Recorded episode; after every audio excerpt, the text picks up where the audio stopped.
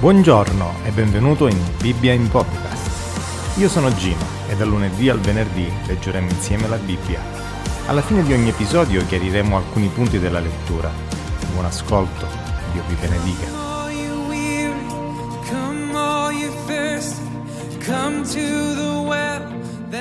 Marco capitolo 7 Allora si radunarono vicino a lui i farisei e alcuni scribi venuti da Gerusalemme Essi videro che alcuni dei suoi discepoli prendevano il cibo con mani impure, cioè non lavate, e li accusarono. Poiché i farisei e tutti i giudei non mangiavano se non si la- sono lavate le mani con grande cura, seguendo la tradizione degli antichi, e quando tornano dalla piazza non mangiano senza essersi lavati. Vi sono molte altre cose che osservano per tradizione, abluzioni di calici, di boccali e di vasi di bronzo e di letti. I farisei e gli scribi gli domandarono perché i tuoi discepoli non seguono le tradizioni degli antichi, ma prendono cibo con mani impure?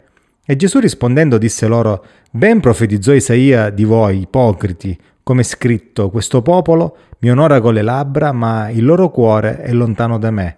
Invano mi rendono il loro culto, insegnando dottrine che sono precetti di uomini.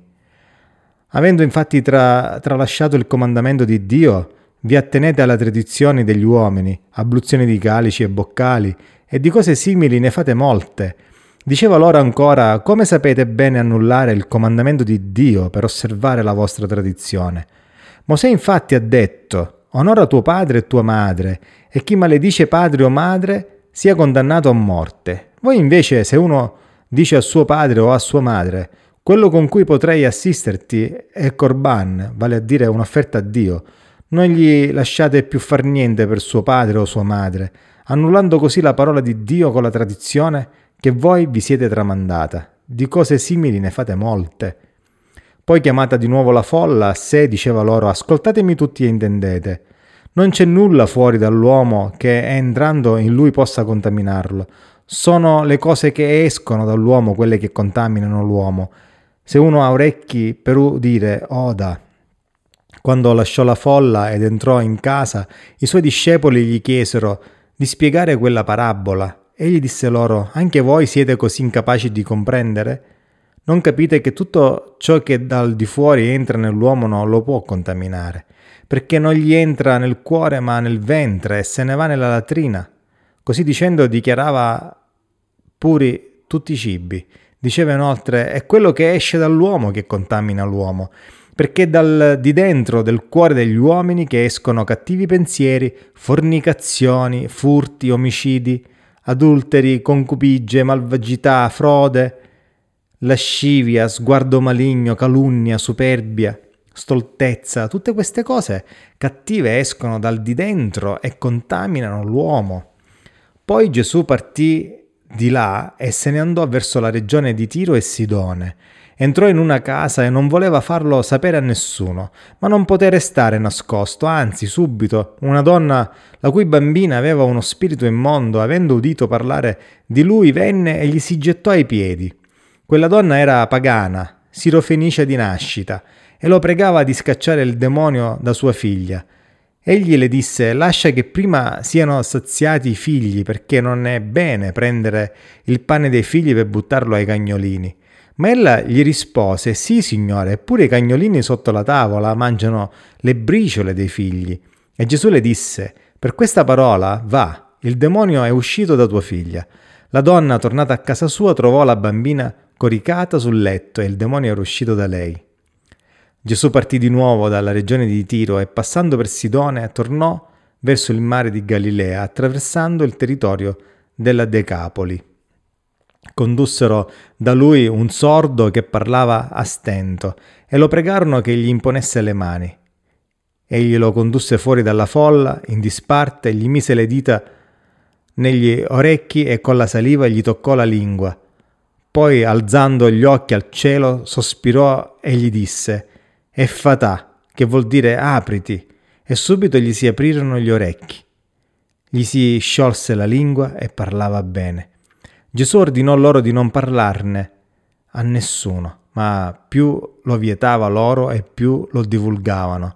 ed erano pieni di stupore e dicevano egli ha fatto ogni cosa bene, i sordi li fa udire e i muti li fa parlare.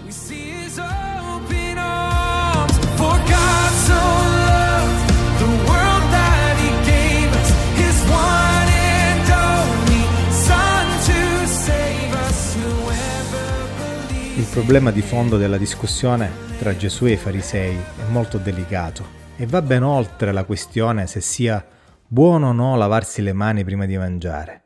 Infatti il principio che sta dietro questa diatriba è a chi spetta l'autorità di stabilire cosa è giusto e cosa è sbagliato.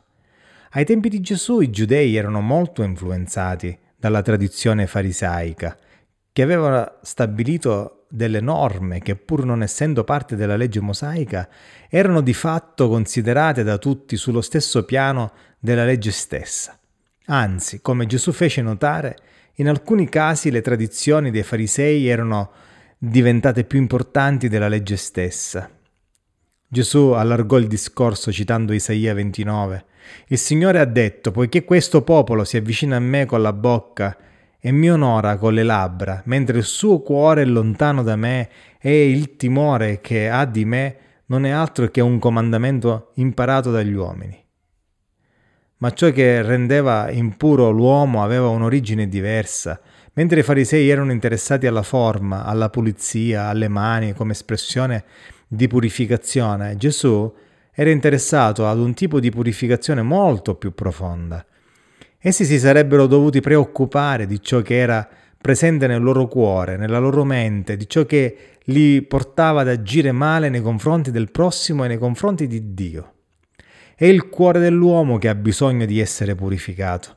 Infatti ciò che contamina davvero l'uomo è il peccato che abita dentro di lui e lo spinge verso il male. Si possono fare tante cose per abitudine, per tradizione, perché le fanno tutte, senza avere una vera convinzione, senza che il proprio cuore sia mosso da un vero amore verso Dio. Si può onorare Dio con le labbra ed avere un cuore molto lontano da Lui. Possiamo anche seguire delle tradizioni religiose senza avere un rapporto reale con il Signore. Possiamo ad esempio recarci in luoghi religiosi per abitudine, partecipare a riti particolari in momenti speciali della nostra vita e magari anche recitare delle preghiere e poi possiamo ignorare Dio durante tutto il resto della nostra vita.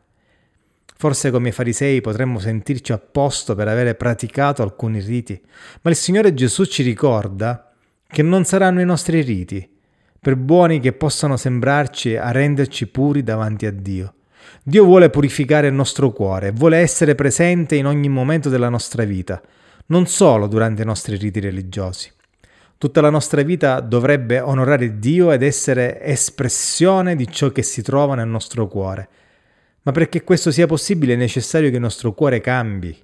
Ciò che contamina l'uomo si trova dentro di lui e il Signore Gesù è venuto proprio per risolvere alla radice il problema dell'uomo, dando la sua vita per noi affinché i nostri peccati siano perdonati e trasformando il nostro cuore con lo Spirito Santo affinché possiamo essere nuove creature e possiamo vivere una vita che lo onori.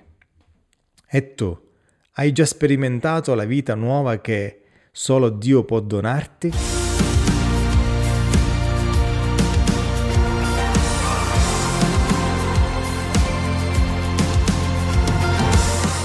Ciao, io sono Gino e questa è Bibbia in podcast.